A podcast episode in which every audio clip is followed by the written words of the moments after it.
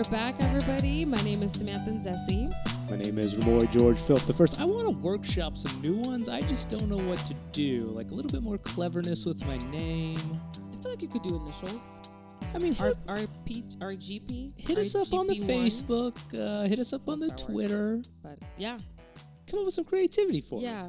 This is masculinity, by the way. We're actually this is we have actually a really awesome, awesome topic to talk about today. But first, Roy, why don't you tell us a little bit about how life has been?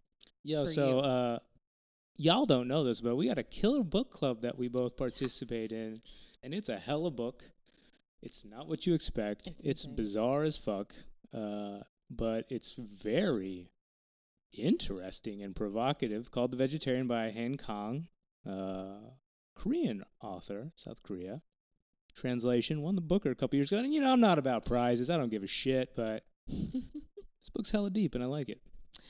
The book is amazing. Uh, it's a page turner. I actually really cared about the fact that it won the translation award because some of you may know that I'm actually a translator Ooh, by day. I know this is my day job. knowledge. So, um, but anyway, uh, yeah, it's a it's a fantastic book. It's a little bit enraging, but it works. You know, the other thing that's been happening for me this week is somebody told me about the Good Looking Loser website. Have you heard of this website? Nah, no idea what you're talking about. it's kind of like along the lines of like a pickup artist type scheme, right? Where like you know it's it's guys under the uh, cloak of empowerment for men, which really just means in a lot of ways like how can men sleep with more women? One of the things that they talk about is approach anxiety and how like guys like are anxious about approaching women and how boys don't have approach anxiety have approach anxiety men don't and like No, men do, boys don't. No boys have approach anxiety but when you're a Uh, real man Oh, I get it. I get it. don't have approach anxiety because a, a real man knows how to just approach women and his desire to get laid is higher or stronger than his desire for validation anyway i just think that it's an interesting segue into the topic that we're going to be covering today. Yeah, I mean, if we're talking about growing boys into men and so on and so forth, I mean, this this season we've we've looked at ways in which the mask of masculinity is like systemized at so many levels. Like we've talked about incarceration, we're always going to talk about sports.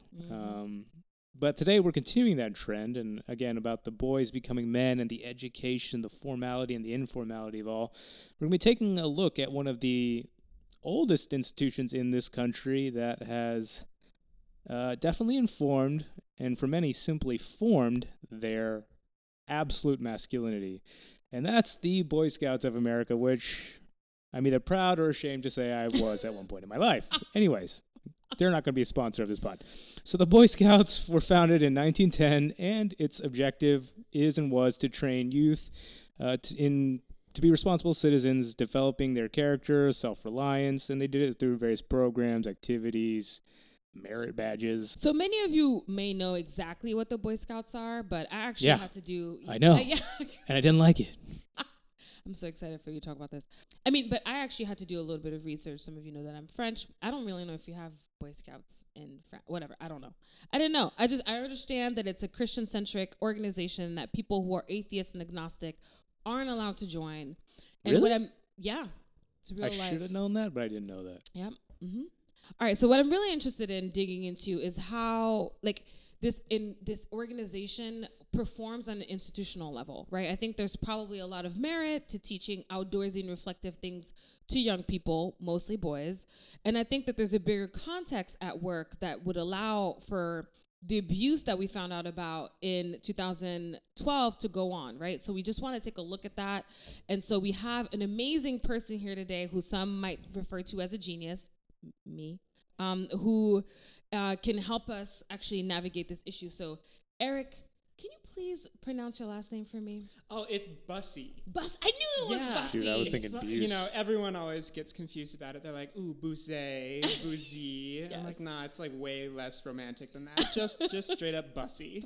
Okay, cool. So, you know, you are the training and volunteer engagement director at Scouts for Equality, which is an organization that, I mean, this is my synopsis of it, right? That is dedicated to ensuring that the Boy Scouts of America are what is like an inclusive organization and the specific goal being to build up support and promote inclusive scouting in within this organization so without further ado thank you so much for being here Hey, it's so good to be here. Thanks for inviting me. It is. Uh, I'm so happy to meet you and, and talk with you today. yay I mean, this is a very personal subject for me, so I'm glad you're here. No, I, And I can't wait to hear about your Well, experience. it wasn't it wasn't that bad in the sense, but it was just something that I've kind of normalized or buried down as just like mm-hmm. I was part of the Scouts. I didn't like it. Something didn't feel right, and then I just moved on with my life. And whether you liked it or not, it's just like a normal part of American boyhood, at least middle America, American boyhood. And uh, I know people we pay it no mind. So it's cool to like have bring this intersection of masculinity and its pedagogy of how we learn masculinity Right. to the forefront. yeah. Totally, yeah, and it is loaded, and it's it tends uh, a lot of people certainly on the coasts sort of forget that it is there's about you know 400 million there's 400 million lord almighty 4 million uh, active youth participants and like 2 million adult volunteers um, and it is the largest youth serving organization in this country. Um, and so what is going on in the boy scouts has uh, significant implications for how we understand what character education, moral development, um, uh, and just and the cultivation of what it means to be a man is in this country. Yeah, to be clear, there are like separate organizations for quote unquote women, cisgender girls, right? Uh, but this is specifically targeted towards boys, and with that, that's why we can say, or that's why we're using it as a lens to look at right. yes, boys, men, and then the encouragement of masculinity. That's right. Right, and it has been going. The Boy Scouts of America has just recently been going through a lot of changes, and there was this recent, um, highly publicized policy change that they allowed girls into the program for the first time in a limited that. capacity, and that is, you know, full. There's like uh, a lot of political implications for that decision too, and um, you know, no, no shortage of stuff to talk about there. Um, but th- the fact is, it's things are changing rather quickly, and so thinking about what the implications for that are, um, and how we do this, um, how Scouts for Equality helps or impels or deeply encourages the BSA to um, do undertake these transformations skillfully and with wisdom and knowing their blind spots is, is really important to us. Okay, great. So actually, yeah, this is a perfect segue into kind of understanding what is uh, Scouts for Equality, right? And like, you know, I want to know a little bit later about how what how you got there. Um, but first, like, what is the organization? What does it do? Yeah, so Scouts for Equality is a 501c3 not for profit. Uh, it is not a part of the Boy Scouts of America in any official uh, capacity whatsoever. Um, and the organization was formed in, uh, I believe, 2012 um, in response to uh, a woman uh, who is a lesbian had been uh, kicked out as a volunteer. Um, from her son's Cub Scout pack.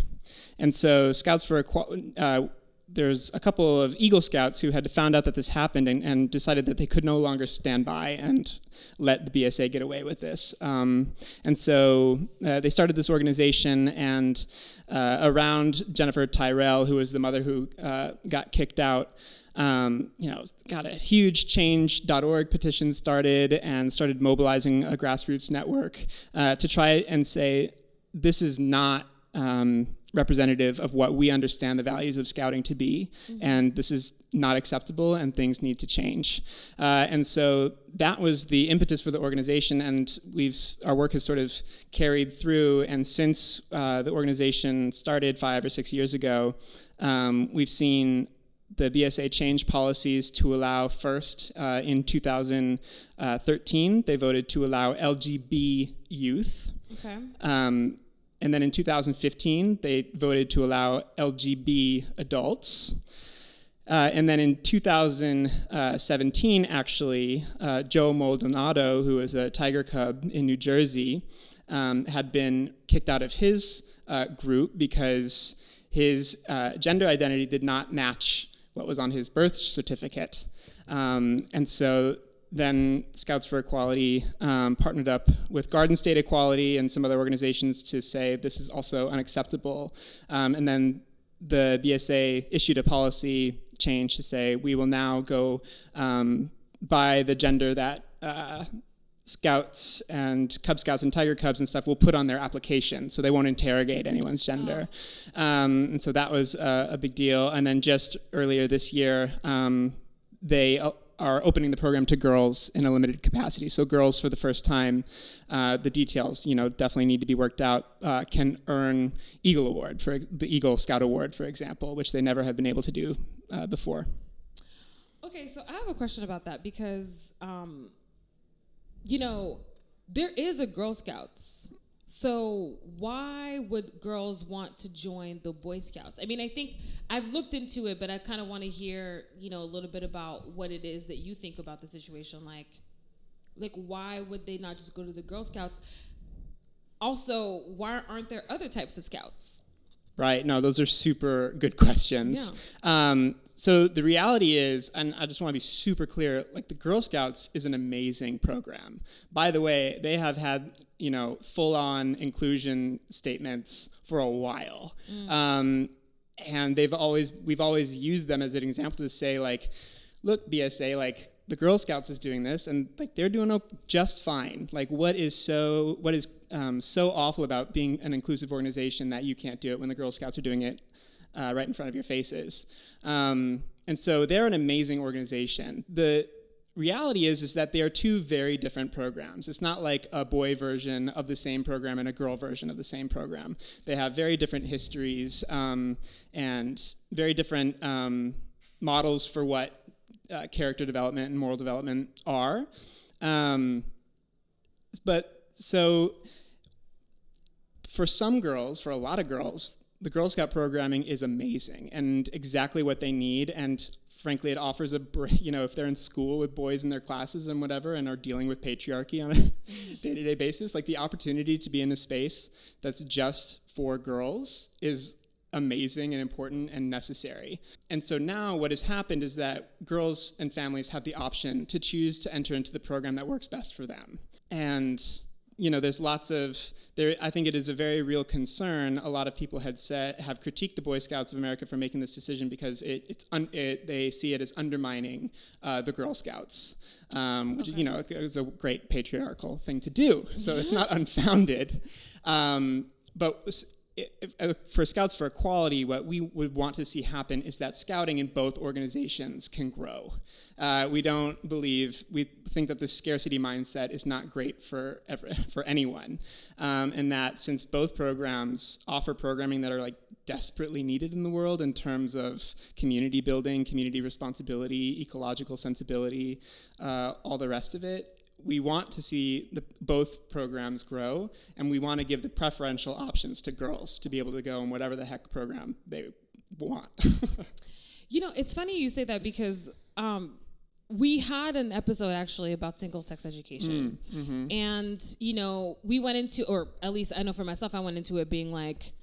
I mean, like, what do you mean, like, girls learn differently? And, like, what do you mean, like, you know, aren't we all equal and whatever? And, uh, and you know i came away from it really kind of understanding the benefit of having spaces where you know just like spaces where people felt safe because they were all like they didn't have that gender like kind of barrier or whatever it was to deal with and they can kind of deal with each other and themselves in a more compassionate manner and um you know so i so i get the part about you know boy scouts originally being just for boys.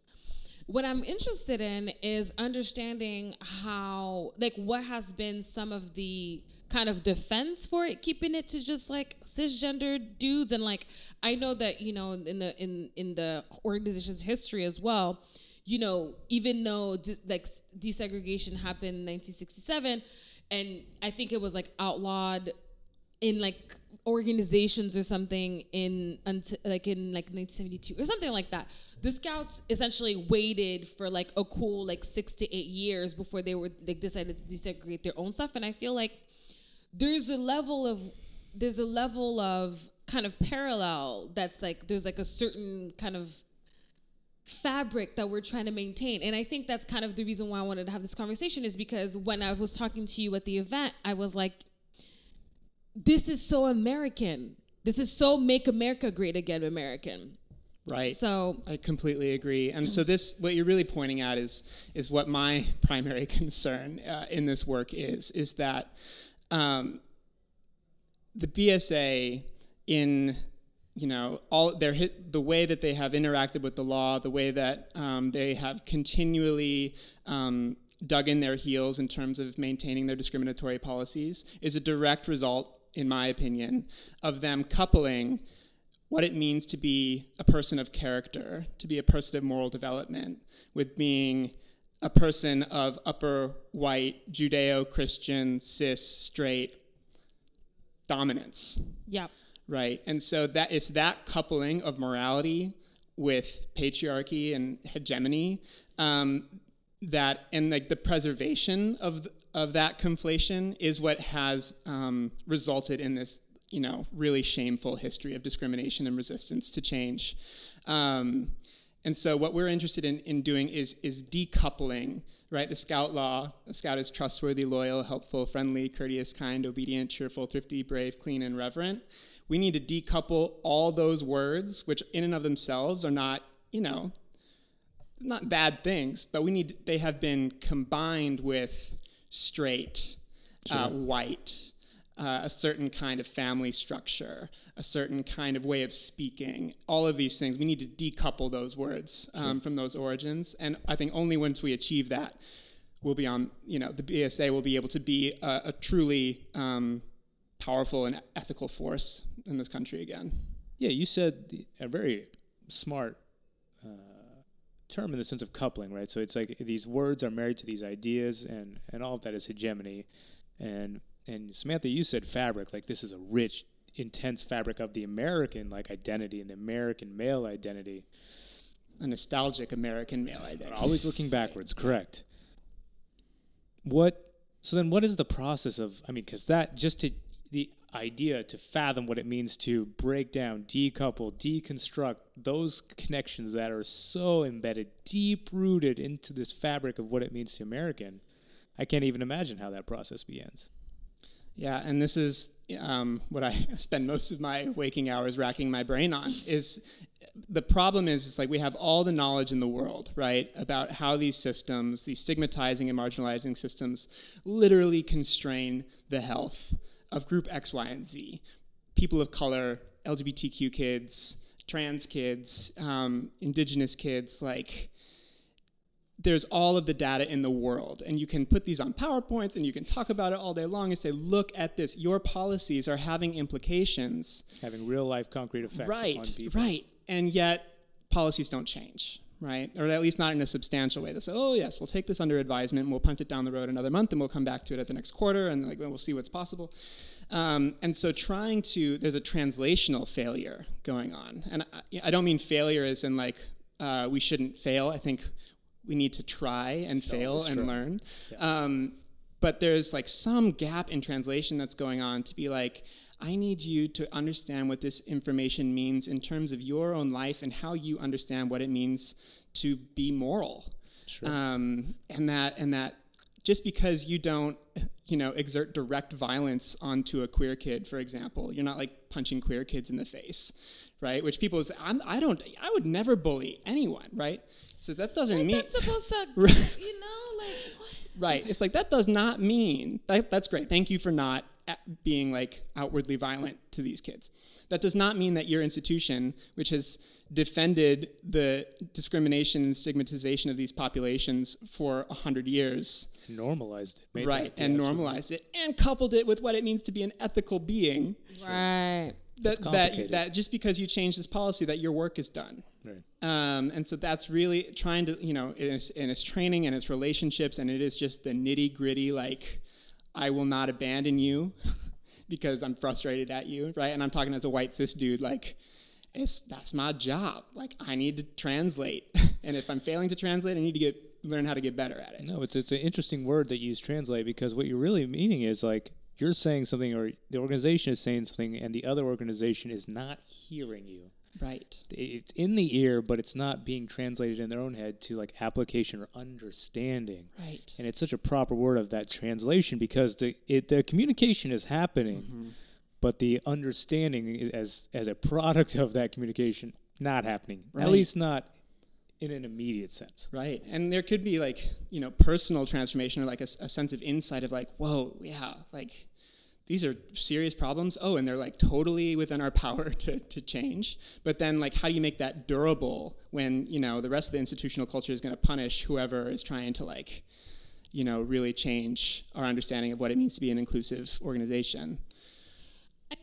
It's all about humanization, right? It's mm-hmm. all about humanization. I feel like, you know, if you're talking about a policymaker who is, I mean, I'm literally making this up, but, you know, a policymaker who's living like Potomac, you know what I'm saying? And like, has been surrounded by I don't know anything about Potomac. Okay, I'm just making this up, but who's been surrounded by a, like a like a homogeneous or homogenous, whichever one it is, community their whole life. You're gonna talk to somebody about like you know some black girl trying to join the scouts, and they're gonna be like, I mean, it's cute that she wants to join, but like no, because thi- who belongs here, who this was made for, is me and my neighbor. And I think that things start to change when all of a sudden like your kid is playing with that little black girl. You know what I'm saying? Like your your daughter is like now dating this like, you know, debonair Asian dude. Things start to change because you have to interact with that shit in your house. Mm-hmm. This black girl is is actually like was appointed the leader of your son's pack. Right. right? That we're, it, we're, that creates cognitive dissonance of mm-hmm. like, whoa, whoa, whoa, what is going on here? And it's like you, we need to capitalize on those moments of cognitive dissonance to be like, and now you have to revise your understanding of like what black women are capable of, what black young girls can do. And then now we start to kind of get into, you know, the the like the the profound levels of strategy and intricate planning that have gone into making sure that that doesn't happen, Right. Right? And so I think like In very polite ways. Right, in very polite ways, like, oh, well, you know, gerrymandering. Oh, well, you know, like disenfranchised voters. Oh, well, you know, like whatever. And it's like, you know, I feel like when we, it's a perfect parallel, I think, to this, this systemization of masculinity. Actually, it's not a parallel. It's all part of the same machine, right? It's like you can then see how white masculinity, American white masculinity, is based on having a more like a morality that's purely founded on the exclusion of others. Right. And is actually, it's white supremacist, uh, bar none. Um, and so it's like when, when you gotta you gotta talk about you know how this became our standard of morality, and that has a history and a lineage. And until that's reckoned with, you know, you're just creating um, different rhetoric around the same problems. Agreed. Well, And- let, let's not skirt too much on the surface. Let's go a little deeper. Like, what are we talking about when we connect white supremacy to uh, moral standards, to being an ethical human, and that being the all-American male? What is that? What does that really mean? Right. So I'll, I'll just root it in my own experience, right? There's um, there's the word obedience, obedient in the scout law. Um, and so it's like, what is, so what does the word obedient mean in white supremacist culture? Um, and what would the word obedient mean in an, an anti racist culture or an anti racist institution? Um, does obedience mean uninterrogated acquiescence to authority? Or does obedience mean uh, respect for authority so long as uh, authority is derived from the will of the, the people, right? or is it obedience to democratic process or is it obedience to, you know, um, obey or you'll be punished if you don't conform to these norms, um, which are white institutional organizational norms, right? Talk a certain way. And you, we could even get, you know, morally straight was the just a scout um, in the scout oath. You know, you got to be morally straight, and that was the justification for uh, one part of the at least a symbolic justification for banning LGBT, LGB folks for the longest time. And so then, what does it mean to be morally straight? Um, and how has that how is that immediately transposed onto literal like heterosexuality versus like oh no moral straightness is like a commitment to moral honesty to moral integrity to moral humility to you know power concedes nothing, and so I'm going to be morally straight about this reality. Right. And so I, I just am spending a lot of time, and it's right. It's kind of a creative, iterative process. I have there's no we're, we're trying to do something fundamentally different, particularly in the American context. In the scouting, you know, there's like 30, over 30 million scouters all over the world in the World Organization of the Scout Movement. And in many, many, many countries, you know, it's co-educational. They have had inclusive policies for a long time. They have, we are LGBT, inclusive and affirming, like on the banner of their website. Um, so the BSA isn't remaking the wheel here, but it is grappling with a particular American manifestation of this work that um, needs, you know, iterative solutions that, and we need to be willing to fail and to try and fall flat on our faces and be accountable. to people who have had bad experiences, Sure. for example, I'm looking at. I would love to hear your experience if you Well, want my- to talk about it. experience Yeah, I was wasn't gonna say, necessarily let's bad in the sense that it was exclusionary or exclusive, excuse me, to the Scouts, but it was the sense that I grew up in the Texas Panhandle. I grew up in a Christian home, but I grew up in a single parent home. I grew up in a single parent home where we were both brown, and I went when I, you know, was in the Scouts. I was in this big group of boys and young men, for the most part, all coming from traditional homes with a father and a mother, who were I think minus maybe one or two other Hispanic boys. It was I was the only other brown boy, and I was naturally shy. But seeing that all as a whole, like I felt like an explicit ex- outsider, and there was no part of it that was inclusive, where it felt like, oh, come into the fold. It was like. Because I was this, um, a very sensitive boy as it is, like I knew I was the outsider. I was Right. never made to feel feel a part of something that we were a family or, or some sort of group unit. We'll take your membership dues, Sure. but you're not going to be feel included. I mean, you can play the games, but you're not really participating. right. So that was my experience, and not to say that that's everybody's experience, and that's not going to be, but to know that, and to know that there's something about that at the, at again at in the core of this institution that had a facet or tacit part of it that is exclusionary, is problematic. Right. And I do want to, and thank you for sharing that. And so then I, I do find myself, you know, there's no shortage of critique about this Sure. organization. Yeah. And yet here I am, like the director of training for this organization called Scouts for, Equal- for Equality, who is trying to make the BSA everything it can and should be. And I- I have to be honest with you, sometimes I'm like, whew, why? Yeah. Why are you doing it? Is this really worth it? And the honest question is, I just um,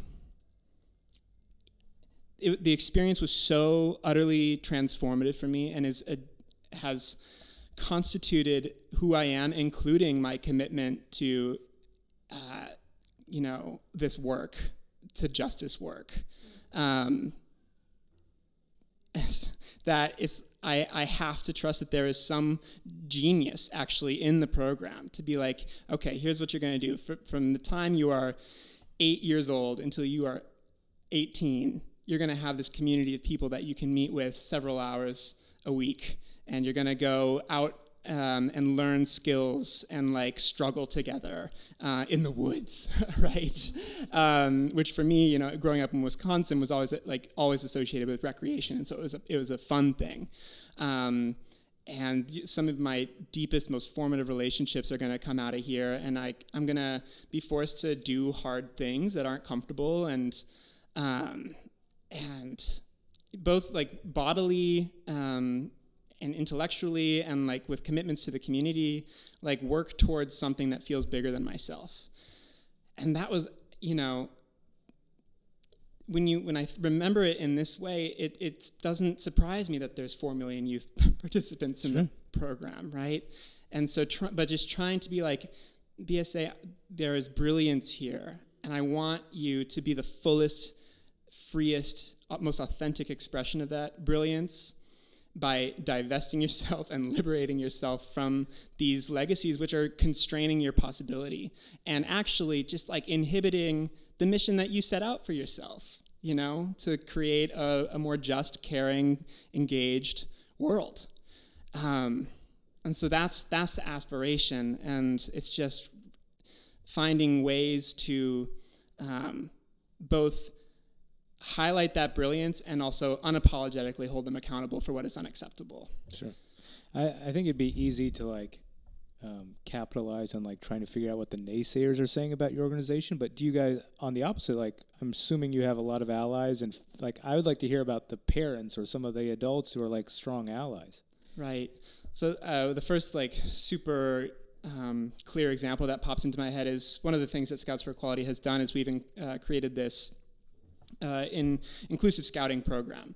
And so units uh, who are aware of our work can go on our website and fill out a form telling us about themselves and say, we would like to be listed on your website as an inclusive unit.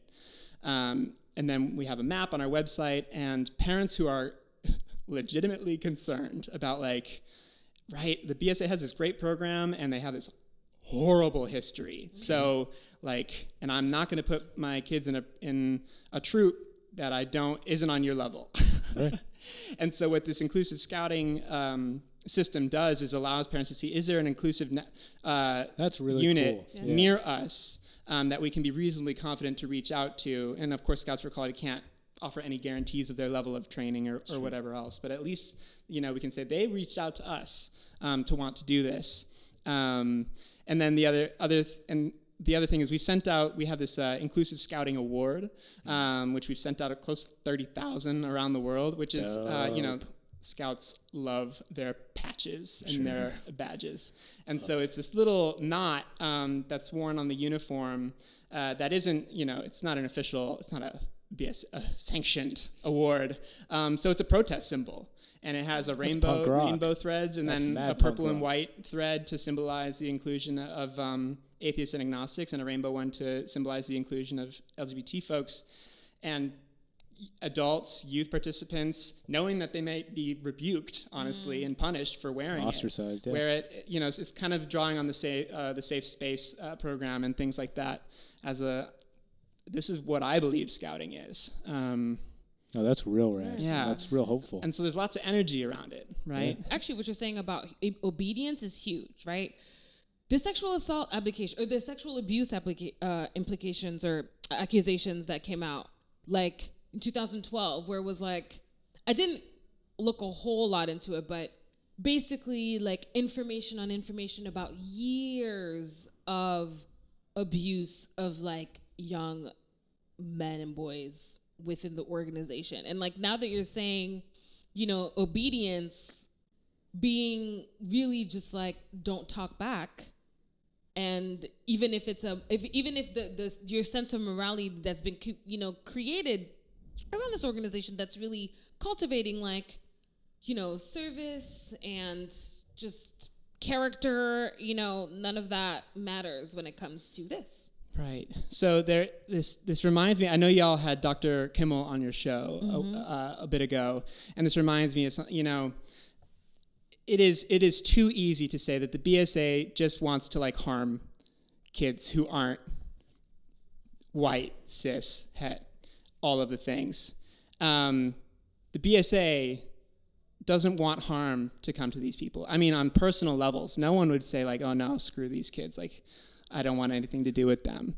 And so then it's like, BSA, you don't know what you don't know, right? right. And so, and to also to give the BSA credit, and this is just you know probably important for people to listen to to hear, you know, the abuse that uh, went on in the BSA is like tragic, and the way that that abuse, um, you know, in retrospect, was conflated with, we, oh, so now we can't have LGB people because LGB people are pedophiles, and so they're right. There's this great, yeah, that's a whole thing. Um, but what they did in light of all of this, they have um, implemented a, their youth protection programming, which is regarded as the gold standard for all youth serving organizations in this country, quite frankly. And like in that in tangible ways, it means that like there's no one-on-one contact between adults and youth. For example, like if there's one youth somewhere, there has to be two adults, and so there's you know to try and mitigate any potential for abuse, and so there's accountability within the organization. Uh, also, there's you know age segregated um, sleeping arrangements between youth participants so that you mitigate power and things like this. And they host the International Youth Protection Symposium uh, quite fre- frequently, in which they they work with other youth serving organizations around the country to say how do we keep doing better. Um, so, in terms of preventing physical and sexual abuse, they have enacted a very robust response. Now, uh, in light of I can't maybe it was the National Institutes of Health and Kaiser Permanente, don't quote me on that. You know, did this adverse childhood experiences survey ACE, um, in which they found that. Uh, emotional and verbal abuse are not incomparable in any way, shape, or form in terms of adverse life outcomes than physical and, and sexual abuse, hmm. right? And so this is something that the whole youth protection field is like dealing with now collectively. And so what we're trying to, to help them understand is that stigma, right, and bullying, although I use bullying in, in, scare quotes because it has all this cultural baggage, which makes it not be taken seriously, so I'll just say direct violence. Stigma and direct violence is a youth protection issue, right? And if you are not actively, intentionally trying to prevent uh, the stigmatization and direct violence toward the arguably some of the most vulnerable populations in this organization, LGBTQ kids, then you aren't doing youth protection up to its highest standards. Um, and so it's that's another way to to help them because they don't have they don't know what they don't know, right? And they want to keep kids safe. This is like a, a deep, heartfelt commitment because they have years of not keeping kids safe, right? Yeah. That they understand like what's at stake here. Um, and so youth protection is one way to help them see like you want to take youth protection to its maximum extent because this is like what scouting is and this is our values then you have to see it in this way that scouts who are actively undergoing verbal and emotional abuse which you may, may not be so obvious is no, none, uh, no less significant than you trying to prevent physical and sexual abuse to the maximum extent possible. Um, and that is language, right, that they're equipped with. Mm-hmm. It's like, oh, youth protection, yeah, we got this. But if, you know, we throw identity politics at them or whatever else in language that, you know, I is really just an opportunity for me to like feel super woke, like berating the BSA, is not going to be effective. But if I say, look, there are here are the other consequences, mm-hmm. um, and I need you to see this, and this isn't uh, uh, not included in what you're already doing at all. We just need to do it to the fullest extent. I just wonder about like creating a context in which you're saying you're not allowed to be alone with a child because we're worried that you're going to do xyz and i feel like to our point about like the conversation of like digging deeper you know it's like what kind of I mean, and I'm not sure if this exists, but like what kind of training or what kind of conversations could we be having that we would be mitigating that trying to mitigate that desire in the first place, right? I mean, we're talking about an organization and not just an organization, because like we said, this is part of the kind of the fabric of the country. This happens everywhere. But like, what kind of context can we create that, you know, this like this demonstration of, power or if a man is not fe- feeling powerful somewhere that he has somewhere to go we were talking about this with um with alejo he, he, this is one of like our guests last week was talking about incarceration, right? And so, you know, talking about how like we talk about men not expressing them or like not showing weakness, sadness. They can only show anger. They can't show frustration. It's like, what do you then do? We talk about what not to do. What do you then do? So these people who have this power thing, where where do they go? Right. And so what what is striking me is you're talking this is circular, right?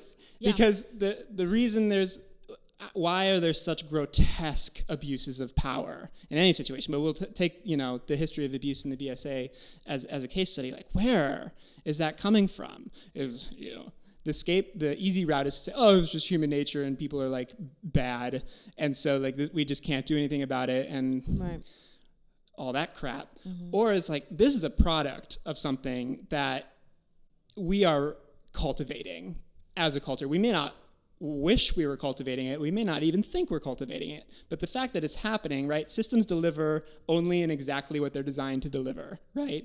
And so if men are being um, educated, in ter- especially in terms of thinking about how they wield their power, which is, in my opinion, a deeply ethical and moral um, issue, in the BSA is, you know, educating people in this model of masculinity, which uh, lends itself to such grotesque abuses of power. This says something about the failure of that or of these our systems to form the mor- uh, moral development of men in a way that they can express their power and claim their power in a way that does not in, uh, enable the, or um, that doesn't seek its its manifestation in the abuse of people with less power. And I mean, I do feel like the things that you touched on in terms of just homogeneity, right?